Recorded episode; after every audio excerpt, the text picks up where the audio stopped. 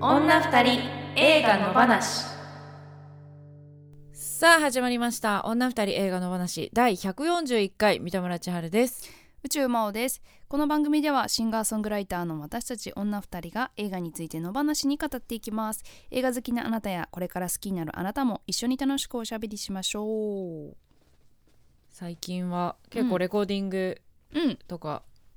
大変あですそうか、なんですよあのーレコーディングが始まって、うんで数曲やってきてで、うん今またその次のレコーディングに向けて自宅作業してるって感じであーはいはい何回かじゃあ、あのーうんこうあそうっすレねコーディングきにそうニコーディング B がはい、あの関わる人っていうか、あのアレンジャーさんとかミュージシャンがうんす3チームぐらいに分かれててああはいはいなので、、第1チームが終わったって感じでうんへえで次はまた今月来月とやっていくような感じでうーんどうですかいい感じですかあーあレコーディングはねすごい良かったですね、うーんでなんて言うんですかあのーだからまあ三田村さんもちろんそうだと思うんですけど我々一人でやってるじゃないですかうんうんだからなんかその、なんだろうあこれまでだったら私がその事務所やレコード会社と一緒にやってた頃はうんなんかこう本当にもうミュージシャンえななんて言うんだろうスタジオには演奏に行くだけっていうかう歌ったり演奏に行くだけのことを考えてればよかったんですけど、うんうん一人でなんかなって考えたらいやその飯の時間とかケータリングとかうんなんかディレクターさんみたいなこともややんなきゃいけないんだなそういえばと思ってそうだねねなんかそれがちょっと初めての経験でちょっと手間取ったっていうか、うんうんなんかこうどうしようどうしたらいいかなみたいな感じでうんうんでもまあ1回目のレコーディングはその割と仲間たちとやった感じだったんでそんなに気にしないでできたんですけど、なんかこれからもっと先輩と一緒にやるとかってなった段階で、うんうんうんなんかそういう気遣いとか、うんそういえばししなきゃだよなみたいな,そうだようん、ね、なんか向こうはね向こうに本当に何つうんですかあの何も気にせずに演奏してもらうために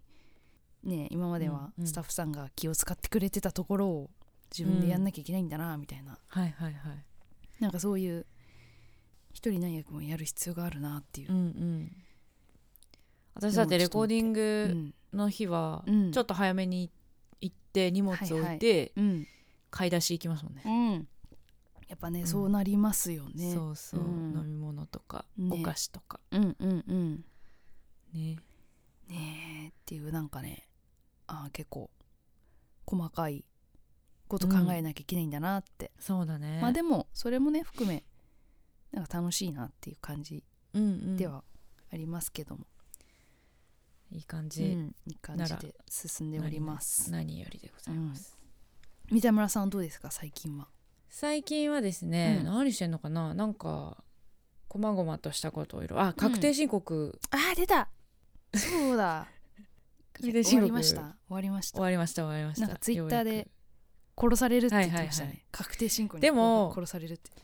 でも量は全然なんですよだって去年あーそっかそっかねそんなに私例年と稼働してないから、比べればねうんそうそうでもやっぱそれに避ける時間が少ないからなるほどね相対的にそんなあーそっかそ結っ構かそっかにきつかったってううんんね結構集中力いるしそう、ねしかもなん慣かれないその作業だからうんそう余で計すよね疲れるっていう、 1年に1回しかやんないから毎年忘れてるっていう、そうそうそう、ねでなんかこう机の上とかなんか領収書とかでバーってなるからうん、なんかこうある程度場所確保しなきゃいけないしああそうそう、ねもう床とかもそうそいっぱいになるう、 うんで動かせないしみたいなうんね、いや確かにやんなきゃ私これからっすねやばくないやばいのよ やばいのよなんかレコーディングと全部が今来てそう押かし寄せそうだてよねいますね頑張ろうん頑張りましょうまあ普通のお仕事されてる人だとね、なんかこう決算月っていうか年度う、末とかね、うんうんうん、そういう忙しさもあったりする時期でしょうからそうねみんなで頑張ろううん、頑張りましょうね、はいうん、なんか映画も見たりとかあそうそうそうそうそしてるんでしょうそうなんですよでだから家にいて、制作している時間も長いので、うん、なんかちょっと息抜きにと思ってご飯食べる時とかにちょっと流しながら、食べながら見れるやつっていう感じでなんかドキュメンタリーをちょこちょこ見てて、うんで面白かったのがあのーウッドストックの99年に開催したウッドストックの、えっと、話を追ったドキュメンタリーっていうのがネットフリックスででありましてそれがねすごい面白くてえあのー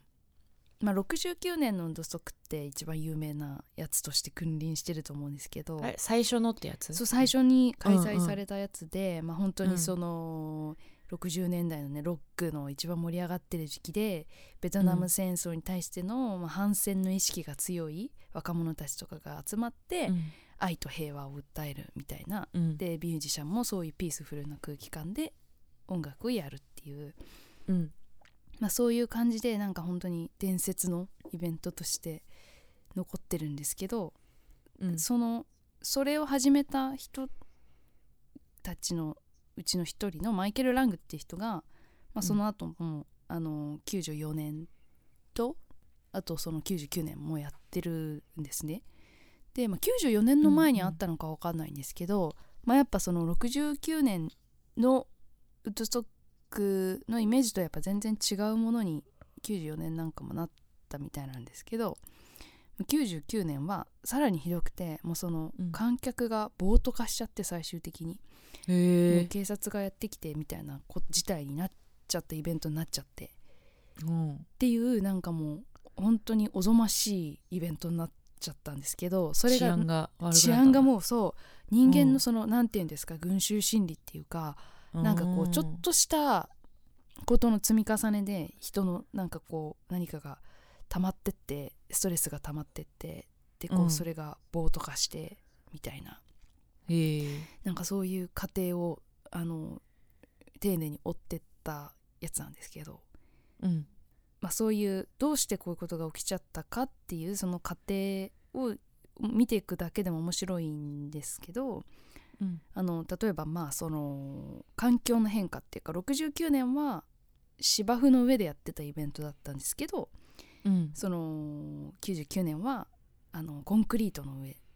でもううんすごく暑い日陰もなくて逃げ場がないような場所でであとはその会場の飲み物とか食べ物がものすごく高いへえくて簡単に買えないみたいなうんうんうんとかそのトイレがとにかく汚いとかうんっていうなんかそのインフラがまず最低っていうので、うんうん観客のストレスが溜まってったりとかああーとはまあ99年90年代の音楽って割とそういうそのなんていうんですかね破壊的な音楽が主流っていうか人気があっうんた時代だと思うんですよね。うんそのその時代の新しいメタルみたいなハードロックみたいなものがすごい流行ってて、うん怒りを原動力にした音楽みたいなのがやっぱ多いからそういうのに煽られちゃってる部分とかがあったりとか、だからなんかそのねなんかその音楽って怖いなって思うとこも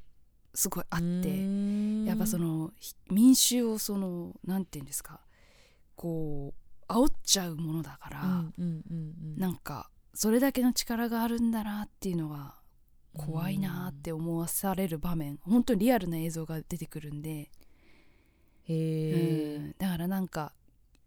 去年だか一昨年だかもそのヒップホップのイベントでなんかマスクしないで大騒ぎしててあーあったみたいなね愛知県のそう、んだからあれもみんなやってんだからいいでしょうみたいな感じでなんかこうそそのフェスの外に出たらやらないような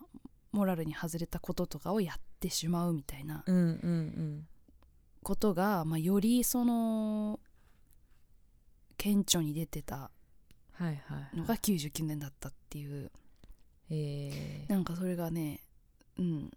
すごい興味深く見ましたで全3話ぐらいだったんで見やすくてううんんよかったで面す白そううん面白チかェっックしよたうでなんか結局ウッドストックとかそういう昔の最初の理念としては愛と平和とかなんかそういう、ああのー反体制的なもので、うん大人たちに反抗した若者が始めたイベントだったりしたんだけどうんなんか結局そういうふうに始めた人たちも大人になってなんか、そういうなんかお金とかそういうものにしがみついちゃったりだとかうんうん現実を見ようとしなかったりとか結局そのその頃自分たちが嫌ってたはずの大人になっちゃってるみたいなところもすごい悲しくて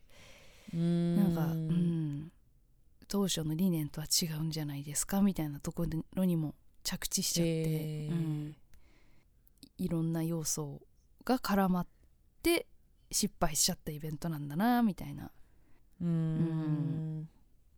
なんですかねだからあのスシローでなんかこう、はいはいはいとか回転寿司でなんか悪さしちゃう子たちみたいな感じでうんなんつうんですかねなんかそういうちょっとしたノリみたいなものがなんか連鎖しちゃったりとか、うんなんかそううんだからすごいその程度の気持ちなんだよなやってる人たちはっていう感じうんうん、なんかそういう意識の低さっていうかなんか別になんか人間ってそういうもんなんだよなっていうのを、あうーん、なんか基本そうやって愚かなことするのがに 人間なんだよなみたいなうん誰でもこういうとこに落ちるんだよなっていうのを、うんうんうんううんんみんなやってるからっうんていうところそうでそう簡単にこううくん崩れるというか環境が揃っちゃえば規範意識みたいなねそううんやっちゃうんですよね、なんかそれをなんだろう気にしないでいい環境が揃っちゃえばうんだからスシローとかもそういう個室だったり人の目が行き届かないとか、なんかそういうこととかがまあいろんな要素がか組み合わさっちゃうとバカなことするやつはバカなことするんだなみたいな、うんうんうん決して人事ではないなって感じがうんうんしたりとえか、ーうん、っていうねなんかいろんなことを思い出しながら見ましうた。んうん、面白そううん、いろいろ見てですねそうですねはいはいちょっとそういうのも見たり映画館で映画見た映画とかもあるんでまたそれちょっと来週話したりうんうんうんできたら、はいはい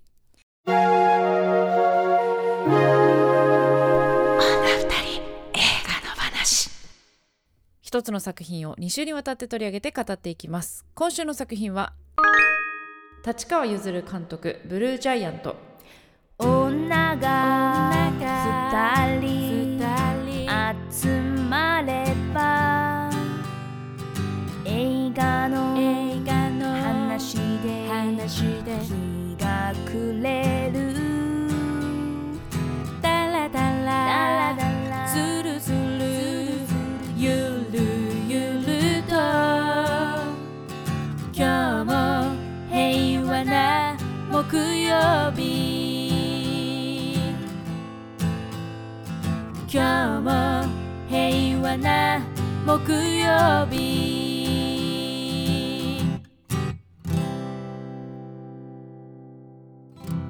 2013年から小学館ビッグコミックにて連載開始した石塚真一の人気ジャズ漫画「ブルージャイアント」をアアニメ映画化仙台に暮らす高校生宮本大はジャズに魅了され毎日一人河原でテナーサックスを吹吹き続けてきた卒業と同時に上京した彼は高校の同級生玉田俊二のアパートに転がり込むある日ライブハウスで同世代の凄腕ピアニストえーっ、と澤部幸則でしたっけ、うん澤部幸則と出会った大は彼をバンドに誘い大に感化されてドラムを始めた玉田の加わり3人組バンドジャスを結成楽譜も読めずただひたすらに全力で吹いてきた大と楽譜読めないんだこの人やばそうだったんです ね幼い頃からジャズに全てを捧げてき捧げてきた幸則そして初心者の玉田は日本最高のジャズクラブに出演して日本のジャズシーンを変えることを目標に必死に活動を続けていく主人公宮本大の声を人気俳優の山田裕貴が担当し澤部紀則を間宮祥太朗玉田俊二を岡山天音が演じる、えー名探偵コナンゼロの執行人の立川譲が監督原作の担当編集者でストーリーディレクターも務めるナンバー8が脚本を手掛け幼女戦記シリーズのナットがアニメーションを担当世界的ピアニストの上原ひろみが音楽を手掛け劇中曲の演奏も担当した2023年制作日本はいえー、楽譜読めない設定だったんだ、なんかあったよねあの雪のりがうん、曲をを書いてきたはい時はいはにい楽譜を2人がうんあの読めないみたいな顔で ああ言ってましたっけそっかそっかうーんいやそれでジャズやろうっていうのがすごいっす ねなんかそういうところも含めちょっとなんか後で話した い話したいポインちょっとまおちゃんのテンションがこれで、トはだいぶ伝わってきました がえっとメールねいはい読んでいきましょうかはいいただいたメールはい、はい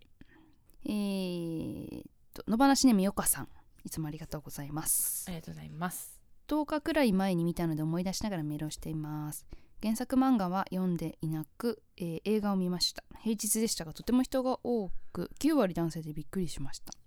ジャズのサウンドは映画館で見るべきというくらい良かったです原作を知ってる人なら本物の音が聞けたと思う映画なんだろうと思いますストーリーはプロを夢に上京する若者の話持ち前の性格で周りを巻き込んで実現に向かっていくんですが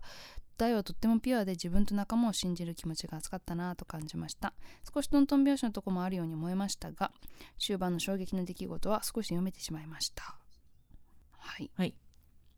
うん男性なんですねまあそう、ねまあでもそうかうん確かにまあ私が見た時も女性よりかは男性の方がちょっと多かったかなあーどうだったかなでも確かにね漫画読んでた人はまた違うでしょうね感想があこここういう音なんだみたいなでしょうねねえなんかこううん一つ正解が出ちゃうっていうかもう今から漫画読んだまあらね絶ある対、種のね絶対あのジャスの音楽が、上原ひろみのピアノが流れちゃうそうねそうねえねうん気はしますよねどっちを先に見るかって全然違うかもしれない、そうですね、うんはい次いきますかはいはい、えーシネマヒーロー名曲さんいつもありがとうございまありすがとうございますえー三田村さん真央さんこんばんは私が見た野放し課題作の中で涙腺が緩む回数が一番多い作品になりましたおお自分を信じることができる他人の意見に惑わされない、それでいて自分自身を俯瞰できることが一人の人間として改めてすごく大切だと感じましたまたあくまでも言い方に配慮するのを大前提として言いにくいことをあえて伝えることがお互いの成長速度を加速させることを再認識できました本当にいい作品に出会えてよかったですまだ見てない方へ全ての作品に言えることなんですが特にエンドロールの途中で席を後にしてはいけないパターンの作品なのでご注意をこれは本当そうですね、そうですねそうエンドロールでね席立った人が私の時も23人いてうんと思ったら最後にありましたねありましたので、うん気をつけてくださいはいえー、そっか一番泣いたんだ まあ確かにでも熱い話でしたからね、はいはいうんはうい、んもうまおち ゃんのもうトーンでさもうわかるからねはいちょっとじはゃいあ、はいはいはい後ではい話します女二人の推しポイントこの映画の推しポイントをお互いにプレゼンしようというコーナーですはい大丈夫ありそう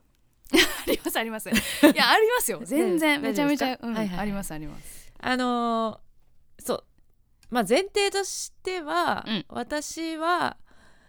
えっ、とちょ結構前に何年か前にうん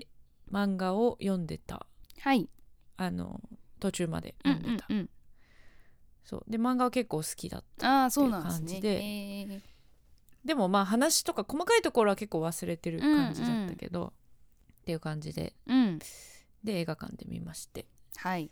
はいって感じですが真央ちゃんは漫画は読んであ読んだことなくなかったです、初めてって感じですねはい、ははい、でこのテンションって感じですねい、 そうですねはいはいで今日は私から推しポイントいきたいと思います、はい三田村千春的推しポイントその1最後のライブシーンでどれだけ泣けるかという、えーその前1時間45分ぐらいっていう映画でしたうんうん、最うん確かにライブライブシーン良かった。そう、あうんだからもうライブシーンに全てがこの映画は詰まってるそうし、ね、確かに、その作り手のそこがもうなんていうか一番のこうミッションというが、か、一番やりたかったことがライブシーンに詰まってると思うんですね、だから今まで難しいとされてきたうん楽器を演奏するシーンの描写とか、うんうんなんかどっかパンフレットに書いてあったと思うんだけど、うんなんかアニメでそれをこう魅力的に見せるのが難しいとか、なんかモーションキャプチャーと CG とイラなんか作画っていううか、んといろいろ混ぜて作るっていうことだったりとか、うんあとライブシーンがいくつか劇中で出てくる結構出てくるそれのこはう差別化だったりとか、あとは音と絵のこううん合わせとか、うんまあとにかくその今まで他の他でやってないことをうん新しいことっていうのは全てライブこのライブシーンに詰まってて、うんだからそこにこう心血を注いで作られたっていう感じがすごくうんまあ確かにつく感じるからう、んもうそこそこだなってこの映画はもうライブシーンうんでしかないっていう感じがしました、でそのライブシーン最後の長尺のライブシーンでうんどれだけお客さんを泣かせるかそれはもうジャズジャズなんて聞いたことないっていう人も含め、まあ私もねジャズなんて全然知らないし、はいはいっていう人も含めて、うん全ての人をどれだけ泣かせるかっていうそのイントロみたいなうんあのそこまでのストーリーも含めてっていううんところ、っていうのがもうすごく分かりやすく伝わってきうたん映画だったなとうんうん思います。だからうんそれだけに、やっぱりライブシーンはすごく良かったし、うんその私は映画あ漫画をまあちらっと読んだ読んでた時にすごく、まあ、漫画から音が聞こえてくるっうんていうねキャッチコピーいろんな人が言ってますけど、うんまあまさにそうだなって思ってそれがすごく斬新な漫画だなって思ってた、うんうんでそれがこうどんな音が提示されるんだろうっていううんのは気になってたんですけど、まあ、上原ひろみさんの曲がすごいかっこよくて。うんでパンフレット読んでるとそこのなんかこだわりも彼女あの上原ひろみさんのこだわりもはいはいすごく伝わってきたし、でその漫画でうんその音楽を伝えるっていうことの工夫がその漫画を読んでる時にすごくあるなって思ってたあーのはいはいはいはいその音を伝えるうん音音を聞いた時の衝撃とか音うん圧とかを視覚的に伝える工夫っていうのをすうんがすごくあるなと思ってたから、うんでそれが、うんと、アニメになった時にそれいらないわけじゃん実際音があるから。うんうんうんそのだけど音プラスそうのん視覚的にもうんその音をなんか表現しししてるそこの部分は変わらずあって。なんかやっぱりアニメならではだしそれは実写じゃなくてアニメだからこそできる演出だからうんうんうんとあなんかこういう表現方法もあるんだっていう新しい発見にもうんなったなと思いましたうんうんうんうんうんうん確かにその音が鳴っちゃってるんだからもうそれ以上の表現は本来もし実写とかだったら必要ないわうけんですもんね。うんうん、だけどやっぱその絵でいかに音を表現するかっていう心意気は映画でもちゃんと受け継がれてるっていううんうんうね。んだから漫画があったからこそのこうのん映画っていうところはすごく感じましたね。うんですね。私はじゃあそのはい、この映画のいいところでもありそれが私はちょっと微妙かもって思ったところっはいはいはいていうだから人から見れば多分すごいいいところ推しポイントになうんる言えるようなところっうんていうのを言う言いたいと思います。うんはいははいい、えー宇宙魔王的推しポイントその1ジャズというとっつきにくい音楽をとっつきやすいストーリーで伝えている。ほうん、あのージャズってやっぱふなんつうんですかねあのやっぱ人工的に見ればそんなにうんあの日常的に聴いてる人って多い音楽ではないと思うんですけど、うんでもあ、まああの街に出ればあのいくらでも耳にするうんそのスタンダードなナンバーとかだったらうん全然みんな知ってる曲もいっぱいあるし、有名な曲もいっぱいあるけどわざわざジャズ聴いてますっていう人ってそんなにやっぱ人口的にはいないし、あんま出会ったことがない人もいると思うんですけどうんなんかっていうやっぱなんかジャズってそのなんかこう本当にそれを好きな人だけがこう深い世界で聴いてるものみたいなうんイメージがやっぱ一般的にはあってでうん私もそう思っているし、でなんかうちは父親がジャズが好きで、うん、でだからそういうなんかそのジャズ聴いてるやつは面倒くさいみたいなイメージがやっぱなんか、 先入観としてあって、うんなんかでもまあそのかっこよさももちろんわかるんですけどあのだからやっぱ一般的なイメージとしては難しそうだなって思うんだけど、うんあのこの映画でその難しい要素っていうのは一切出てこないので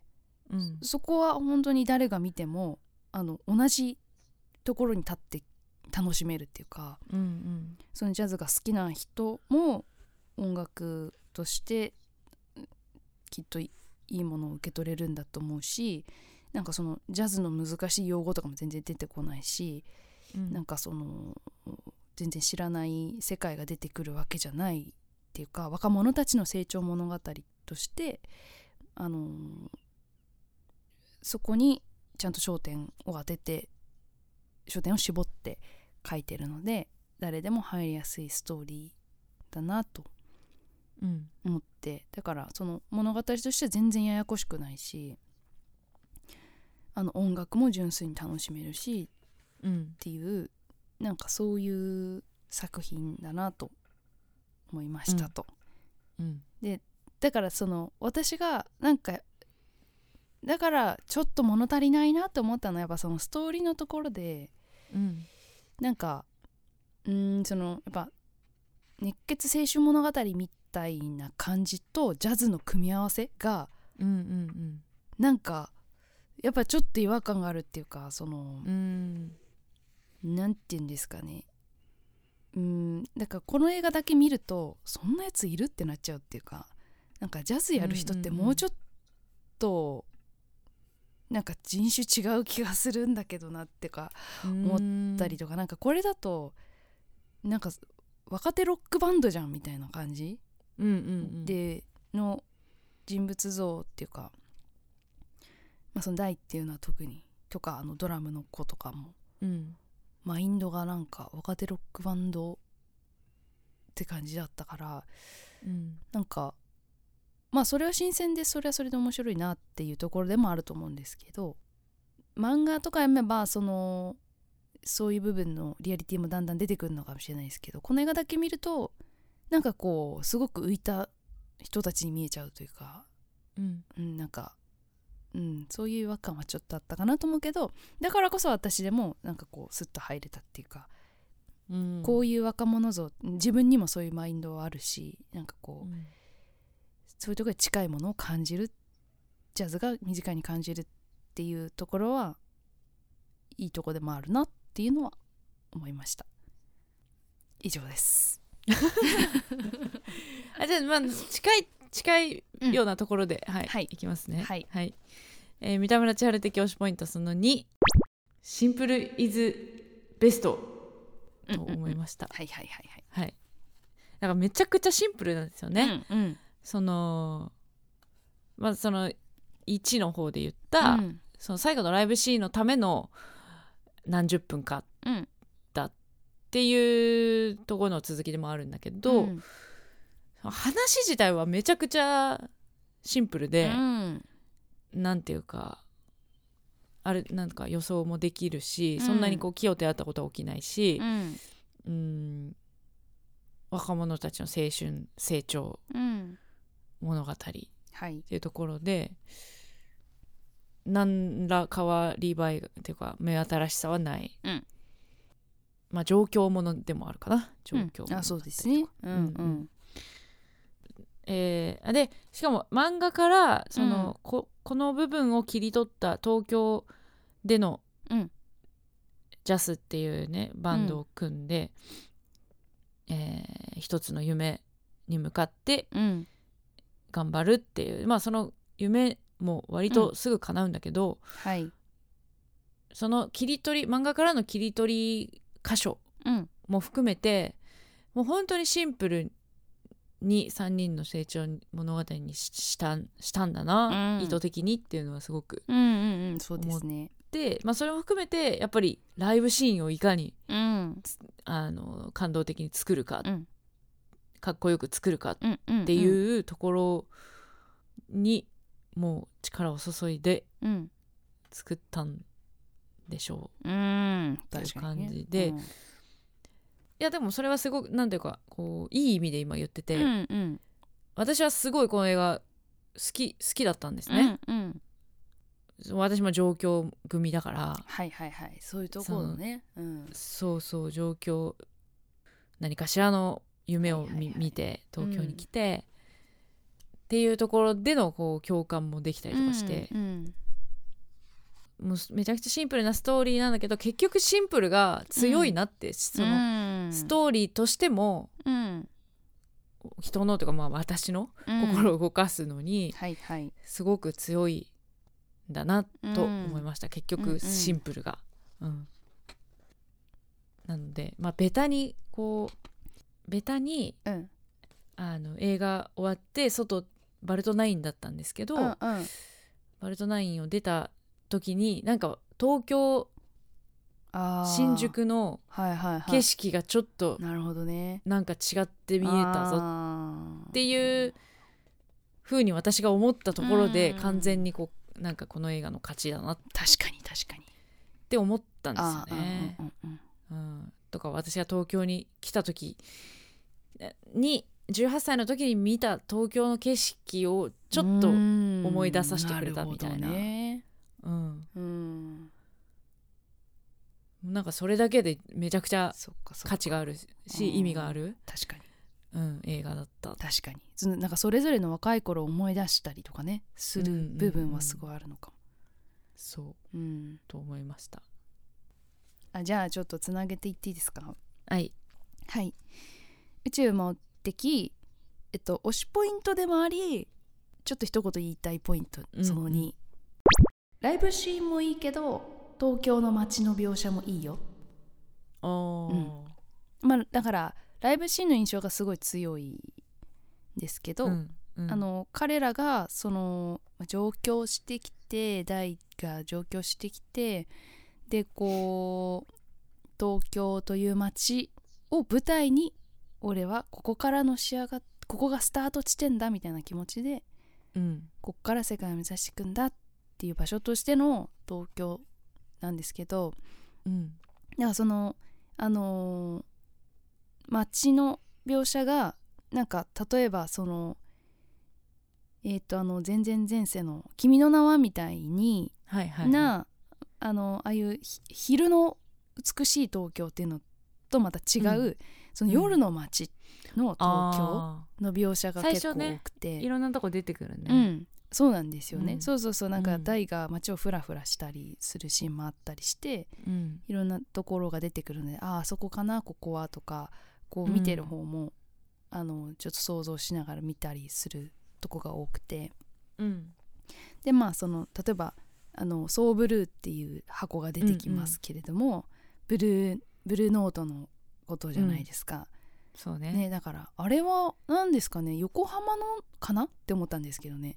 あのとあー六本木の方じゃないなって思ったりだからあ、どこまで寄せてるかわかんないんですけど、そうなのかなうんうんあとコットンクラブとかもねうんうん、出てきたりとか、なんかそういうのも改めてアニメでにされてるされたことってあんのかなあの空間って思うとすごい貴重なものを見た感じっていうか、なんかその愛情をすごく感じるしその場所への、うんうん、そのジャズバーとか小さいジャズのライブハウスとかもなんかそのお酒の瓶がならいっぱい並んでるところとかなんかああいう感じとかもすごい、あの情緒があってすごい素敵だなっていう絵がいっぱいうんうん、あったのはなんかそういう街ムービーとしてもいいなっていうのは、うーんうんうん、思いましたねなんかその彼らはやっぱライブを終えてからバイトに行くとか、はいはい、うん、そういうその夜活動する人たちだからなんかそう夜の東京がいっぱい出てくるのは見どころが結構あったなっていううんうんうんところの、まあ、その反対側としてライブシーンはいはいはでいやっぱちょっと私は,、うんあのねもうちょっありましたとね、なんか努力できたんじゃないかななんおかおもったいないなっていうのがあってはいはいはいどんな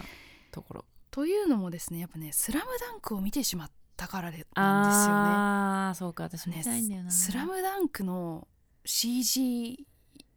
でのその試合のシーンは本当にすごかったので、えー、ここまでアニメで CG 使って人の動きを再現できるんだっていうのに結構衝撃だったんでうんやっぱねどうせ CG 使うんだったらなんかあそこまでのことしてほしかったなってちょっと思っちゃったりしてだから演奏してる時になんかその、あのーまあ、CG が入ってくる場面が結構ちょこちょこあるんですけどうん、なんかやっぱね CG だなって感じがしちゃってで「うんうんスラムダンクの時は CG だなって思っていうの思うっていうのがプラスの意味っていうかなんか、あうんうんうんこんなに見たことない表現これは CG でしかできないだろうみたいな、うんうんん部分があったんですけどなんかやっぱそのなんか演奏してる時のなんだろうな本当に細かい体の動きっていうかそういうのを、なんかお追わないとアニメにした意味ないんじゃないかなとか思ったりして、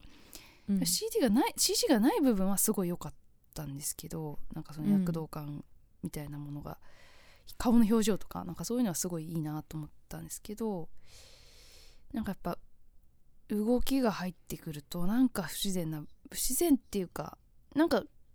ーん10年前に見たなみたいな映像うんっぽさがあって、これぐらいのことならなんか別の映画でも見たことあるぞみたいな感じでうんう、んなんかどライブシーンにこだわるんだったらそこもうちょっとできたんじゃないかなって思っうんたりしたのは「まあスラムダンクを見てしまったからっていうのもあるんですすけど。とかあのあの去年「犬王」っていうアニメを見てうんえっとなんだっけあの人湯浅湯浅監督、はい、うんはいはいであれもあのーしなんだあれは三味線を弾くうん人が出てきたりするんですけどなんかうんあれは全然 CG とか使ってないと思うんですけど、演奏シーンはうんあのそこの躍動感みたいなものを思い出したりしてなんかやっぱそれとも違うしうんなんかこう CG 使いってすげえ難しいなって思っうーんたとこでしたねうんまあでもそれでもなんだろう伝わってくるものはあったんで音楽がかっこいいとか、まあ、その音楽がやっぱ圧倒的なんで、うんうんなんかもうちょっとしちょっと絵に違和感あるって思っても音楽かっこいいから OK みたいなあー感じで、まあ、ライブシーンとかは楽しめたなっていう、うーんうんのはありましたけどまあでもそれでもすごいよくやってるなっていうのはありますけどねなんつうんだろうう、んアニメで表現するって相当大変だよまあなっねていう、うん、だからねその演奏シーンを撮影してそれをうんなんか元にモモーションキャプチャーなんかわかんないけど、うんうんそういうのを作ったみたいなのもパンフレットにありましたけど、まあ、相当工程は多いでだしでしょうから、まあ、相当努力はされてると思うんですけどうんちょっと「スラムダンク見ちゃったからごめんみたいな感じでしたね。ああ、うんそっかそっうか、んなんかスポーツみたいなものだからやっぱ演奏してる人のうんうんうん体って、特にジャズそなうんて、ね、うん、だからやっぱそれぐらいこうしなんていうか細かいいい神経があると思うんでねえなんかそこはちょっともったいないなって思ったとこうんなんかもうちょっと先を見てみたいなって思った、うそのんうんうんミュージシャンの動き表現アニメでの動きの表現っていうのが今後どう進化していくのかなっていうのはんんんなんか私はうんアニメまあまー、ちゃんもそうかもしれないけど、うん全然あんまりアニメ多く見てないから、はいはい今までそのどういう風な変遷うをんたたどってるかは知らないんだけどはいその例えばピアノの聞こえてる音と、その手の動きがい一緒っていうのは、私はねあん初めて見た気がするうん、うんアニメでねそうそうそうあーアニメで、確かにあーそこはでも本当にねうん、すごい神経あそこは使ったでしょうねすごういん、思った確かにだからその音楽演奏してる人をアニメにするっていう状況をまずあんまり見たことがないですからね、うんドラムムとかもねすごい細かいじゃない、動きがだかうんらちゃんと音と絵が合っあねてると思ったから、うん私は、うん、なんかだからね若干ゲームのキャラみたいに見える瞬間があってそれがなんか、なんだろうそれがたまにあるからそこだけなんですけど、うんうんなんかそことそれ以外の場面の差が結構ある気がしちゃったから、まうんあ、そのゆね指先が正しい鍵盤を弾いてるっていうことに注注力すれば多分その CG で多少不自然があってもそっちにした方がいいっていう判断だと思うんですけど、うんうんうんまあ、どこを取るかっていうのは難しいかもしれないですけどね、ううんんまあでも相当な努力をされてるんだろうなっていうのは感じた。ね、まあ、うん全然想像もつかないけど、ね、ううんん、はい、はいというこのテンションのさいやでもあのやっぱ見ないと分かんないことなんでこれはあのそうねぜんあの私はなんかそのもったいないなって思うとこがいっぱいあるうんうんやあのって大い丈う夫感じで、うんうんだから 大丈夫とか言って だからあの見た方がいいいい、うんうん見るそこれとはお私すすめしたい、うんあのいい音のやつで見たんですよねあーなんかドルビーサウドンドルビーアトうムんス、うんはいはいはいあそれで見てよかったですねねえやっぱそういうのですよね、うんきっとねいや映画館で見た方が絶対いいしなんかパンフレットだけ別で買いに行ったんですけどそのうん時うんとかにやってる時の音を外から聞いてたんですけどなんか本当に生バンドがや中でやってんのかなと思うぐらいのあなんか迫力が外でーうんいるうんうとん特に感じたんで、それはねやなんかっぱりならではですよね,、うんね映画館映画館で見る価値ありって感じ、はいうんということではい女二人の推しポイントでしたはい今週は前編なのでここまでです続きはは来週配信したいと思います、はーいでえっ、と今回からなんですけどもうこの前編で、えっ、と再来週とその次の週うんというか次回にあつつ、えー次扱う作品を発表しようということで、まあはい早めにねお知らせした方が皆さんも感想を送ってくれるかなということで、はい発表したいと思います、はいえー3月30日再来週とその次4月6日に扱う作品はダニエル・クワン監督「Everything Everywhere All at Once はい」はい「うん Everything Everywhere All at 長いです Once ねはい」です。はい通称エブエブエブエブって言うんですエねブエブね知らなかった。うんエブエブみんな言ってますねはい。これもア話題カデミー賞にねあうの、んさい作品賞有力候補ですので、うんうん注目も高いんじゃないかと思うん。はい。い選んでみますました。はい、もうあのすでに公開されてるので、うん、皆さんぜひ早めに見て、あの感想を送ってください。はいはい。この番組ではあなたからの感想やご意見をお待ちしています。この作品を扱ってほしいなどリクエストも大歓迎ですし、過去回の感想はいつでもお気軽に送ってください。メールを採用させていただいた方には二人の話ステッカーをお送りします。住所と本名も忘れずに書いてください。メールアドレス二人の話アットマーク gmail.com です。この番組はポッドキャストと YouTube で聞けますお好きな聞き方でどうぞ YouTube の方はコメントやチャンネル登録グッドボタンをお願いしますそして Twitter、Instagram やっておりますのでアカウントフォローお願いしますまた感想やご意見は「ハッシュタグ二人の話」をつけてぜひどしどしつぶやいてくださいそしてこの本編と合わせてさらに喋り足りないことを女二人映画裏の話として喋っていますこちらは女二人映画裏の話のノートにて音声配信中で1つ100円で購入していただくと聞くことができます今週は、えー、とずっと疑問に思ってるけどずっと放置してることっていう、うん。は調べい、てないみたいなね。そうそうそうそうそうそういったあの謎のテーマでお送りしておりますので聞いてみてください。はい。はい、えとお知らせありますかはい、えっと、4月9日に新大田でライブしますなんか料理を作ったりですねあとはうん映画の話をしたりしますので、ぜひ遊びに来てくださいえー私三田村千春は、えー、と4月に2本ライブが決まりました4月13日はい13日が、えー渋谷ジージーというところですねそして渋4月30が下北沢ラグーナでライブがありますどちらもねツーマンライブということで長尺でライブしますのでぜひ遊びに来てください、はーい来週も木曜夜8時に配信ですぜひ聞いてくださいここまでのお相手は三田村千春と宇宙もでしたさよなら